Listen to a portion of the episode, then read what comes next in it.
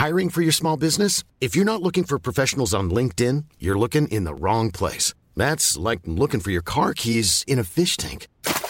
LinkedIn helps you hire professionals you can't find anywhere else, even those who aren't actively searching for a new job but might be open to the perfect role. In a given month, over 70% of LinkedIn users don't even visit other leading job sites. So start looking in the right place. With LinkedIn, you can hire professionals like a professional. Post your free job on linkedin.com slash people today.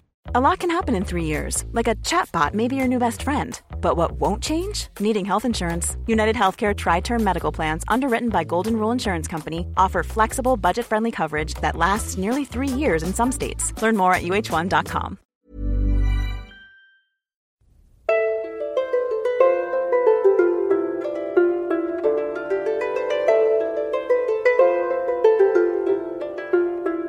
and welcome to the Renaissance English History Podcast, a part of the Agora Podcast Network.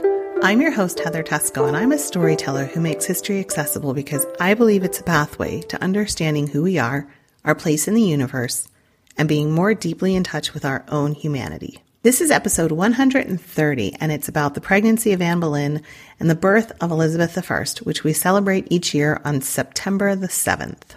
First, just a couple bits of admin. It's been a while since I thanked my patrons, and I need to do so now.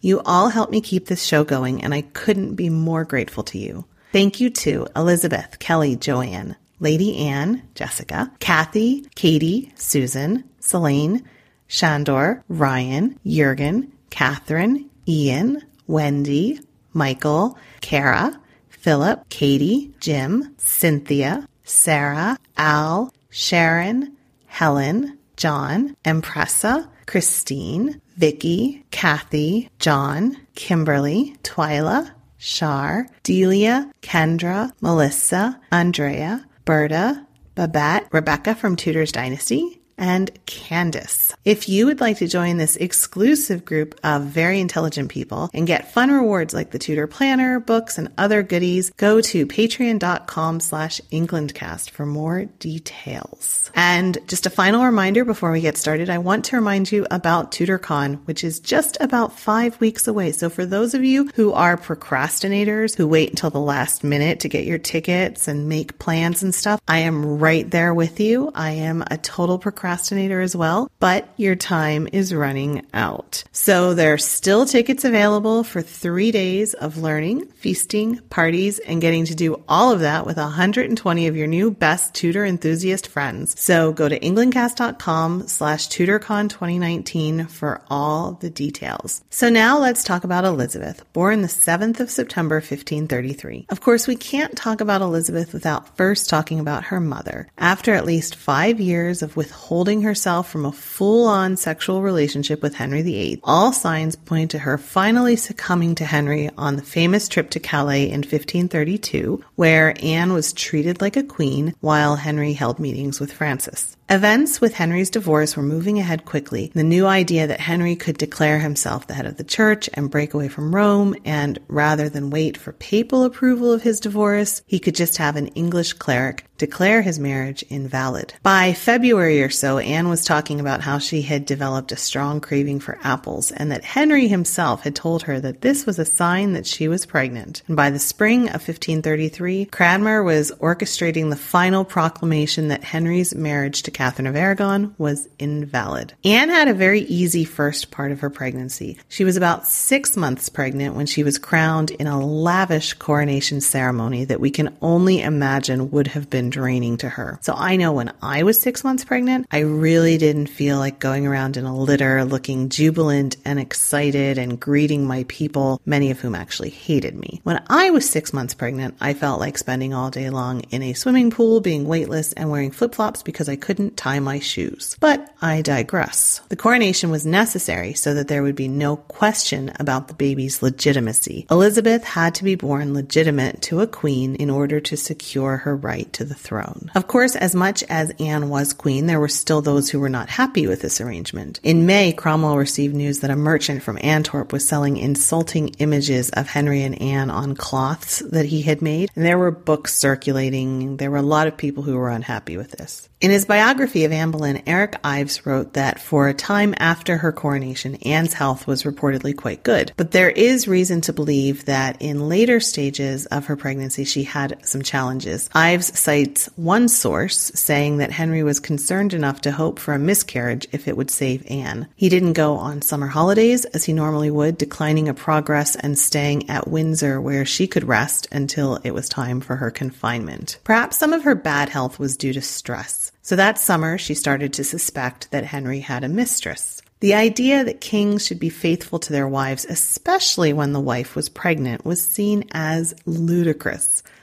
The wife was otherwise occupied growing a human. The king could go out and do as he wished. But Anne probably thought that though he was never faithful to Catherine during her pregnancy, things would be different for her. Famous last words of so many women around the world, no?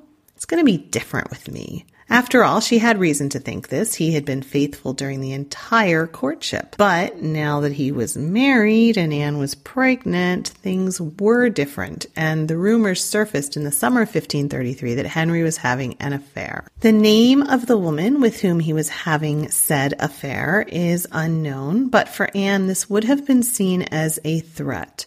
She knew that she had replaced a queen as a mistress, and now she was vulnerable to the same treatment, and until she had a son, she would never be fully secure. She must have been praying fervently that a son was growing inside of her. She did confront Henry that summer, and Henry responded in his usual way, being upset that she had even said anything in the first place. This is where we see the famous letter from Chapuis writing that the king has taken from his treasures one of the richest and most triumphant beds. It was as well for the lady that it was delivered to her two months ago, for she would not have had it now because being full of jealousy and not without cause, she used some words to the king at which he was displeased, and told her that she must shut her eyes and endure as well as more worthy persons, and that she ought to know that it was in his power to humble her again in a moment more than he had exalted her. Them's fightin' words. Her chamber for confinement, which she entered on the 26th of August in Greenwich, would have been shrouded in mystical and sacred femininity, part of the rituals of childbirth that went back millennia. One of the things that Henry VIII's grandmother, the amazing Lady Margaret Beaufort, is remembered for is that she codified many of the rules of court life, including that of confinements for queens so Anne would have followed her recommendations. She would stay in this chamber where all of the windows were covered, with the exception of one that was unblocked to let in the light. There would be relics and a baptismal font. Midwives were actually given the authority to baptize babies who would not survive. They needed to have all the tools they needed in the event that Anne's baby didn't look like she would make it. This was a room that was reserved only for women. No male attendants could enter. They would have had tapestries hung that would have been depicting scenes of fertility. They would have had prayer books and beads to use during chants and depictions of saints who would protect women in labor. As a side note, much of this actually fell away with the Reformation. I did an episode several years ago, five, six years ago, on pregnancy and childbirth in medieval and Renaissance England. It's interesting that one of the kind of side effects that you don't think about with the Reformation is that a lot of this chanting and prayers to the saints um, was actually made illegal. So women were legally not allowed to call out to anyone other than God to see them through childbirth. You couldn't call out to Mary or any saints, only God. Now, how much of this was enforced is doubtful in my mind. I would not want to be the magistrate charged with interrupting a full on second stage labor to remind a mother not to pray to anyone other than God. That would be a bad scene. So I don't know how much it was actually enforced, but that was the rule. So Henry spent the time that Anne was in confinement making plans for the joust that he would hold to celebrate the birth of his son. Of course, everyone was convinced that it was going to be a son. The court astrologers and the doctors, everybody assured him that it would be a son. And why would it not be, right? Everything else was going so well for them. So he planned to call the child Henry or Edward. But nope. At 3 p.m. on Sunday, the 7th of September, out popped a girl. Chapuis, the imperial ambassador, was delighted, but Henry and Anne weren't too upset after they got over the initial shock. Anne's labor was easy enough after her health issues of the late summer, and Elizabeth was healthy, so it all looked okay. Henry canceled the jousts, but he had also done that with Mary's birth.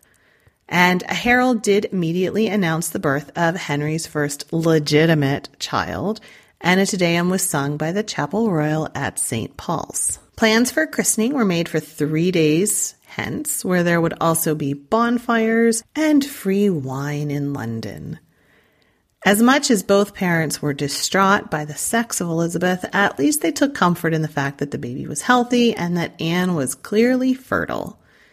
And Anne actually considered naming the baby Mary as a blow to Princess Mary and Queen Catherine. The idea that was that there would be two Princess Marys in England, with the new one having precedence over the old one. Imagine how insulting that would have been to Princess Mary. Anne and Henry sent out a birth announcement that read, It hath pleased the goodness of Almighty God in his infinite mercy and grace to send unto us at this time good speed in the deliverance and bringing forth of a princess. This was where they had to add the extra S because initially it just said prince. and they had to like kind of pencil that in, which is kind of funny. To the great joy and inward comfort of my Lord, us, and all of the king's good and loving subjects. And Henry declared that Elizabeth was going to be the name after his mother, who was, of course, the Yorkist heiress who united England with her marriage to Henry Tudor. The christening took place on the 10th of September. Anne had originally asked Catherine to send her the christening gown, believing that it was property of the crown, but she was told that it was the personal property of Catherine, and Henry actually backed her up on that, which was amazing that Henry took Catherine's side, but he said no, it's her personal property. So Anne made a new one. Sudeley Castle has a christening gown on display, which they say may have been Elizabeth's, but there are some disputes and debates about that because the embroidery isn't completely accurate to the time period. The most thorough explanation of the christening we have is from Hall's Chronicle. And he writes, The 7th of September, being Sunday between 3 and 4 of the clock at afternoon, the Queen was delivered of a fair lady, for whose good deliverance Te was sung incontinently, and a great preparation was made for the christening. The mayor and his brethren, and forty of the chief citizens, were commanded to be at the christening the Wednesday following, upon which day the mayor, Sir Stephen Peacock, in a gown of crimson velvet, and the aldermen in scarlet with collars and chains, and all the council of the city with them, took their barge at one of the clock and the citizens had another barge, and so rode to Greenwich, where many lords, knights, and gentlemen assembled. The friars' church was also hanged with rich arras, and the font was of silver and stood in the midst of the church three steps high, which was covered with a fine cloth and divers gentlemen with aprons and towels about their neck gave attendance about it that no filth should come to the font. So there were people waiting around with aprons and towels to make sure that no dirt came to the font. Over it hung a square canopy of crimson satin fringed with gold and between the choir and the body of the church was a close place with a pan of fire to make the child ready in. So they made a special little room for Elizabeth to warm up in before and after the baptism because you can't have the royal princess being cold during the baptism. When all these things were ordered, the child was brought to the hall, and then every man set forward first the citizens two and two, then gentlemen, esquires, and chaplains. Next, after them, the aldermen and mayor alone, and next the king's council, then the king's chapel, then barons, bishops, earls, the Earl of Essex bearing the covered basin's gilt. After him, the Marquess of Exeter with a taper of virgin wax. Next to him, the Marquess of Dorset bearing the salt. Behind him, the Lady Mary of Norfolk bearing the crimson, which was very rich of pearl and stone. The old Duchess of Norfolk bare the child in a mantle of purple velvet, with a long train furred with ermine. The Duke of Norfolk, with his marshal's rod, went to the right hand of the said Duchess, and before them went officers of arms. The Countess of Kent bare the long train of the child's mantle. Four other lords carried a canopy over Elizabeth's head. When the child was come to the church door, the Bishop of London met it with divers bishops and abbots mitred and began the observances of the sacrament. The godfather was Lord Thomas, Archbishop of Canterbury. The godmothers were the old Duchess of Norfolk and the old Marchioness of Dorset, widows, and the child was named Elizabeth. And after that, all things were done at the church door. The child was brought to the font and christened. And that done, Garter Chief, King of Arms, cried aloud, God in his infinite goodness, send prosperous life and long to the high and mighty Princess of England, Elizabeth. Then the trumpets blew, and the child was brought up to the altar, and the gospel said over it. After that, immediately the Archbishop of Canterbury confirmed it, and the Marchioness of Exeter being godmother. Then the Bishop of Canterbury gave unto the princess a standing cup of gold. The Duchess of Norfolk gave her standing cup of gold fretted with pearl. The Marchioness of Dorset gave three gilt bowls, and the Marchioness of Exeter gave three standing bowls, graven all gilt with a cover. Then was brought in wafers and hippocras in such plenty that every man had as much as he would desire. And they set forward the trumpets afore, going in the same order as they did when they came thitherward. And in this order they brought the princess to the queen's chamber door, and then departed. The mayor went to the king's chamber and tarried there a while with his brethren the aldermen. And at last the dukes of Norfolk and Suffolk came out from the king and reported to the mayor and his brethren that the king thanked them heartily and commanded them to give thanks in his name. And from thence so went to their barge. Eric Ives writes in his biography of Anne Boleyn that the christening was a chance for Anne to gloat over her fertility. Not only was the ceremony held at the Church of the Observant Friars, one of the last holdouts in favor of Catherine, but also little jabs like making Mary's servants and household take part. Also, Catherine's dear friend, the Marchioness of Exeter, was one of the godmothers. Everyone knew that she wanted to have nothing to do with it, but she took part in order to not tick off the king. Also, in gratitude of being named the godmother, she had to provide an expensive gift and Hall's Chronicle just stated that she gave three engraved silver gilt bowls with covers. Also, the Boleyns and Howards had a prominent place, as would be expected. Of the 21 participants, there were Anne's father and brother, as well as eight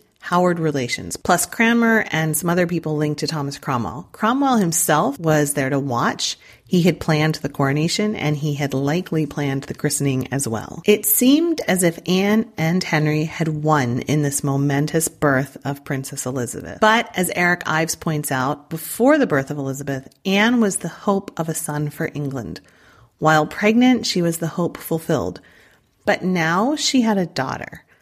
Anne Boleyn was unable to cement her position the way that she would have if she had had a son, which would have quieted all but the very firmest detractors. The claims of a son would outweigh anything else, and everyone in Europe would have to recognize it. Instead, she was still uncertain on the throne. Mary would still have precedence because of her age and support of Catholic Europe. So that's it for this week. There are two book recommendations, both biographies of Anne Boleyn.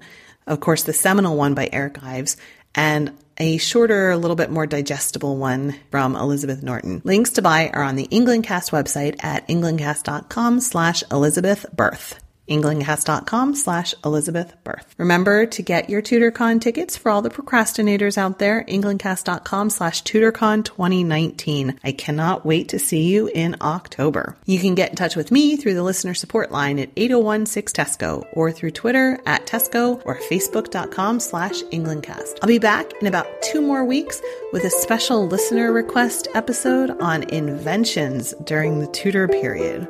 So thanks to the listener who wrote in and suggested that. I'm totally going to do it because it sounds fascinating. So I'll be back with you in about two weeks. Blow, northern wind, send for me sweating. Blow, northern wind, blow, blow, blow. Ich hatte Bord in Bauerbricht, dat soll i semlis und